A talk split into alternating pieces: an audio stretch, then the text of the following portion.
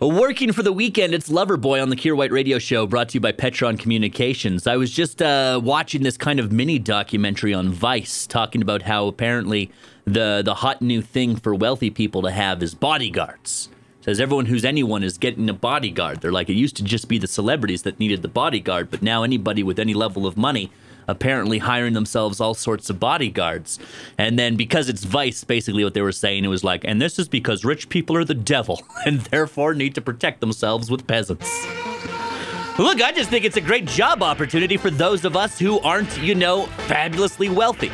We can break into two groups people who are rich and need a bodyguard, and the rest of us who are bodyguards. And then what happens is our day to day life becomes just kind of similar to, you know, the samurai.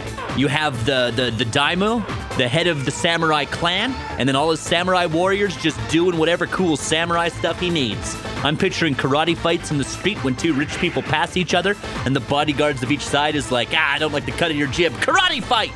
Karate fight! And I know what you're saying, Kier, are you pushing this idea because you care about people being able to pay their bills or because you want to see more random karate fights in your day to day life? To which I respond, why can't it be both? Kier White. I am a golden god! Weekday afternoons on The Bear.